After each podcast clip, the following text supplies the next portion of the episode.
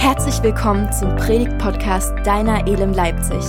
Wir glauben an einen Gott, der mehr für unser Leben hat. Echtes Leben erschöpft sich nicht in dem, was vor Augen ist, sondern geht weit darüber hinaus. Mach dich mit uns auf den Weg, das mehr in deinem Leben zu entdecken.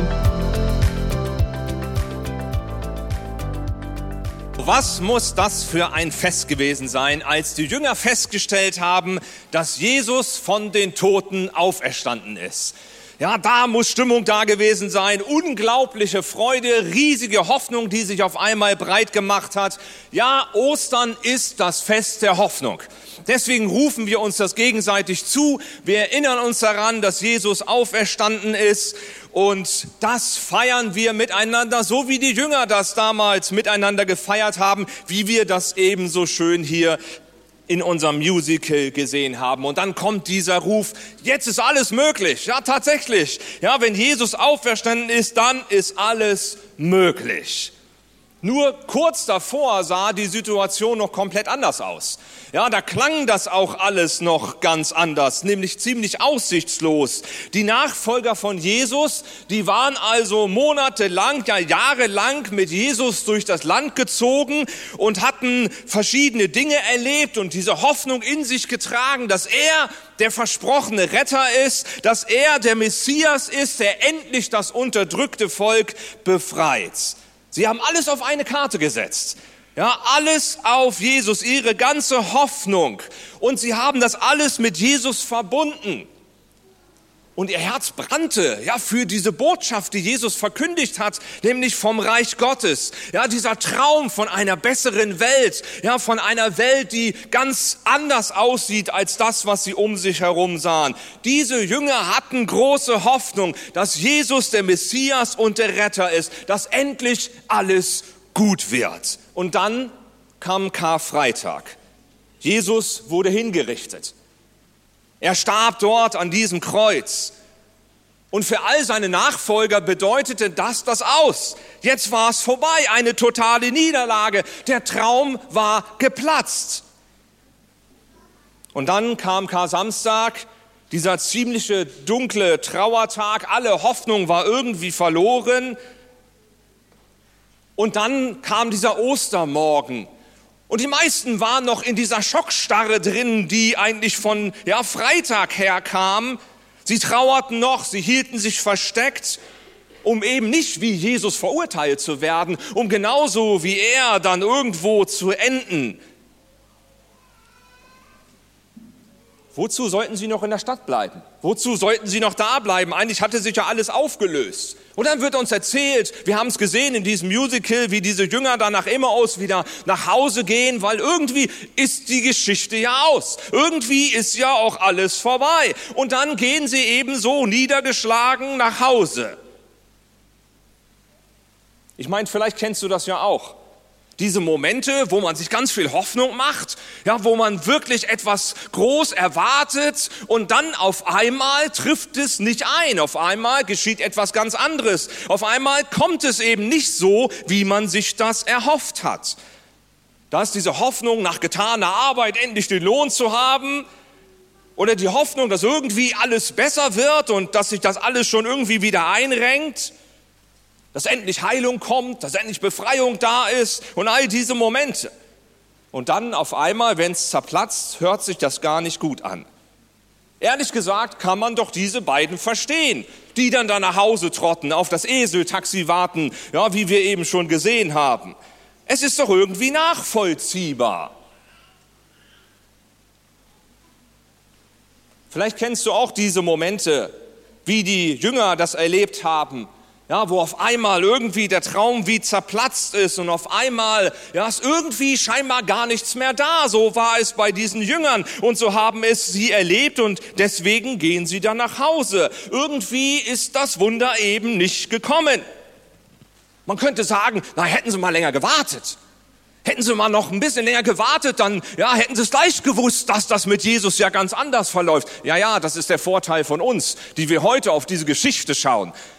Aber die, die damals direkt davon betroffen waren und da drin waren, die hatten eine ganz andere Perspektive. Die wussten nicht, wie lange hätte ich denn noch warten müssen. Nur noch einen Tag aushalten und dann wäre es ganz anders gekommen.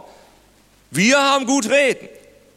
Aber so ist das mit solchen hoffnungslosen Situationen auch in unserem Leben ja oft. Da sind dann so gut gemeinte Aussagen, ja, wenn jemand dann kommt und sagt, hey, wird schon alles wieder gut, ja, halt mal irgendwie durch, wart mal ab, Gott wird schon irgendwie richten.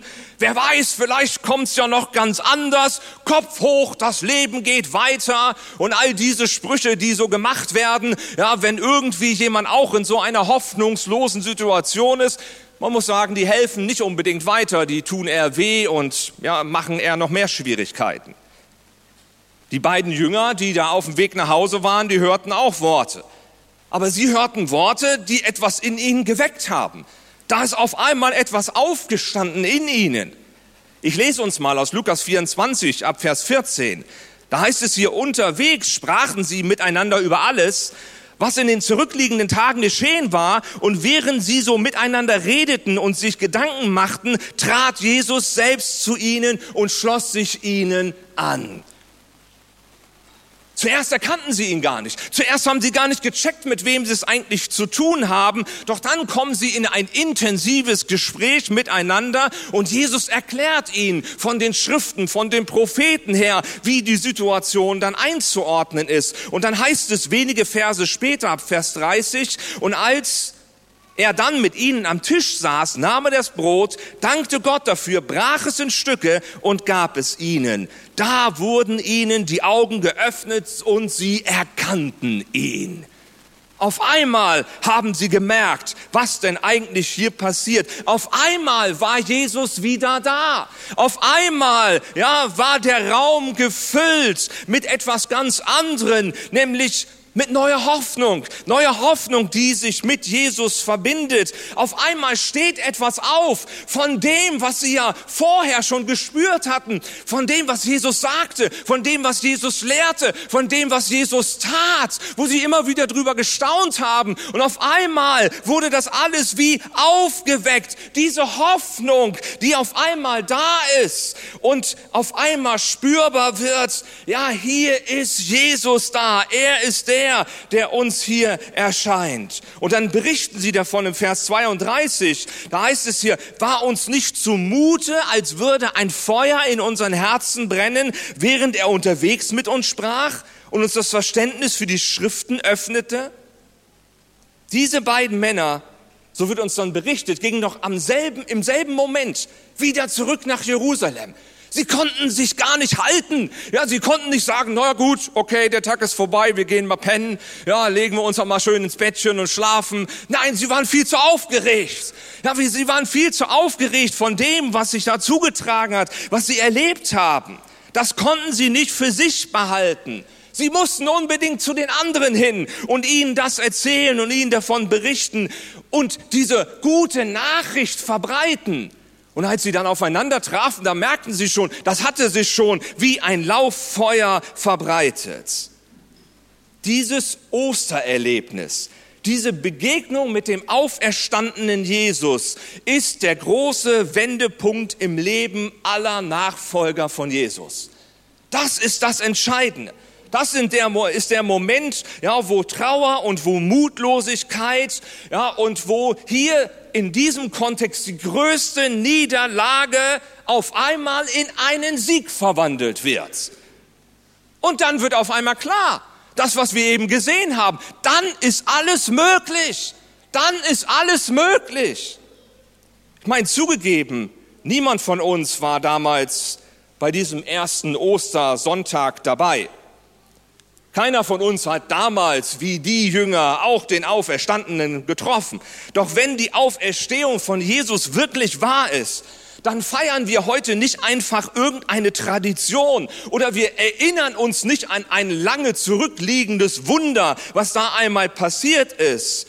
Nein, dann hat diese Auferstehung bis heute Auswirkungen auf dein und mein Leben dann ist es etwas, was wirklich bis zu uns hineinwirkt, in unser Leben, in unsere Realität hinein. Mit anderen Worten, auch wir können Ostern neu erleben. Auch wir können Ostern neu erleben.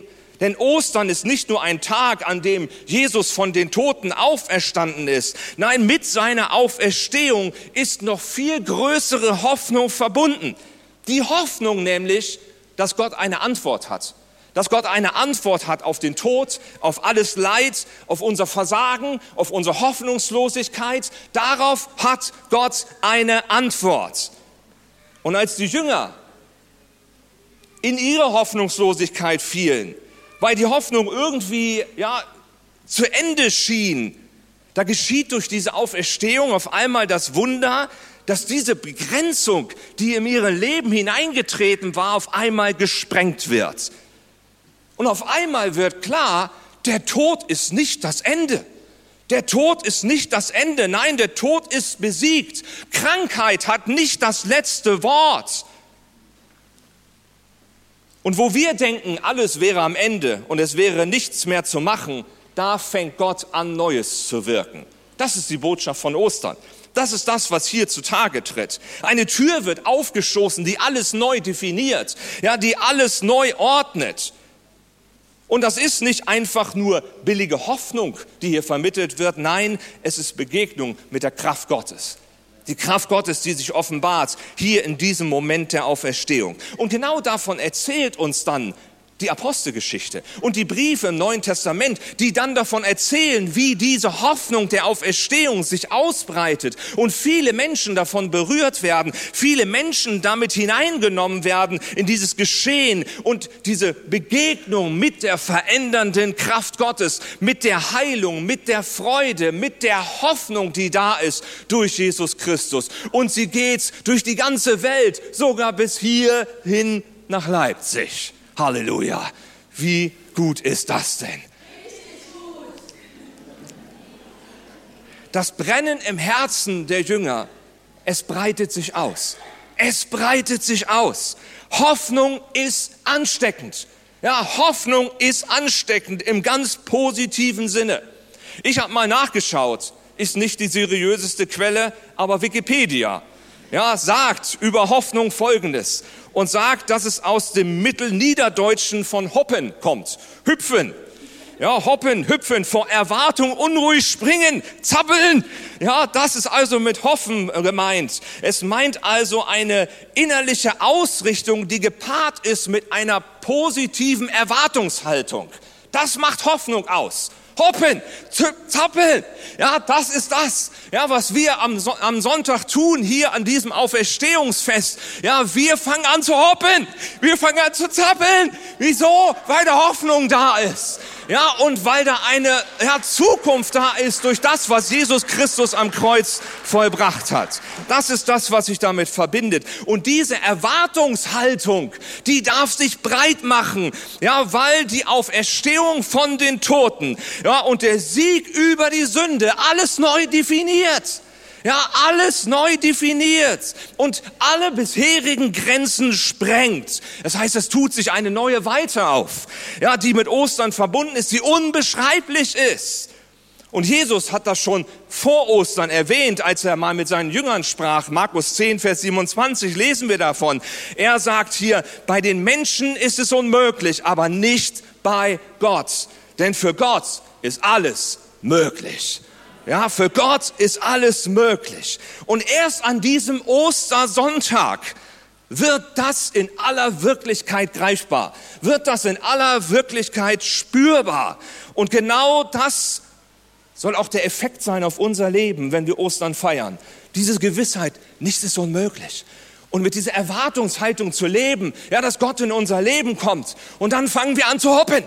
Und dann fangen wir an zu hüpfen, ja, voller Erwartung, weil wir wissen, bei Gott ist nichts unmöglich. Ja, er will auch die Begrenzung in unserem Leben sprengen. Unsere Suche hat ein Ende. Wir dürfen hüpfen und springen und erwarten und erleben, wie Jesus uns in die Weite führt.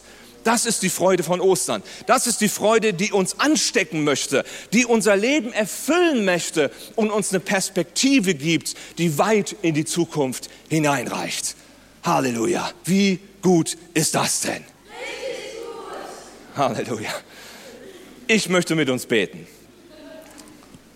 Jesus, wir danken dir dafür, dass wir heute an diesem Ostersonntag miteinander dich feiern dürfen dass wir miteinander verkündigen dürfen, ja, was du getan hast und dass du gestorben und auferstanden bist und dass du alle Ketten sprengst, Herr, dass du den Tod besiegst, Herr, dass du das Problem der Sünde gelöst hast und dass du der, der bist, der wirklich befreit, erlöst und neue Hoffnung schenkt. Und danke dafür, dass wir von dieser Freude heute angesteckt werden dürfen und dass diese Freude heute in unserem Leben sich breit macht. Und ich bete, Herr, dass du kommst mit deinem Heiligen Geist und dass du uns diese Freude von Ostern in übernatürlicher Weise zuteil werden lässt. Und ich bete, da wo wir vielleicht in, aus persönlichen Situationen heraus momentan in Hoffnungslosigkeit stecken, wo vielleicht momentan Situationen in unserem Leben da sind, wo wir die Freude nicht spüren können. Ich bete, Jesus, dass du heute da hineinkommst in diese Situation und dass du diese Situation sprengst. Herr, dass du sie erfüllst. Herr, dass du sie mit deiner Freude, mit deiner Freude begegnest und dass Hoffnung sich breit macht. Herr, ich danke dir dafür, dass du deine Hand nach uns ausstreckst und dass du auch heute uns zusprichst und sagst, hey, deine Suche kann zu einem Ende finden. Und deswegen will ich uns einladen, will dich einladen, ja, dass du ganz bewusst mal deine Augen schließt und mal ganz persönlich einfach ein Danke los wirst im Gebet zu Jesus und ihm einfach Danke sagst für das, was er dir geschenkt hat, dass er dein Erlöser ist, dass er dein Befreier ist. Und vielleicht bist du auch heute hier und sagst, ja, ich kann das gar nicht beten, weil ich Jesus noch gar nicht so konkret erlebt habe.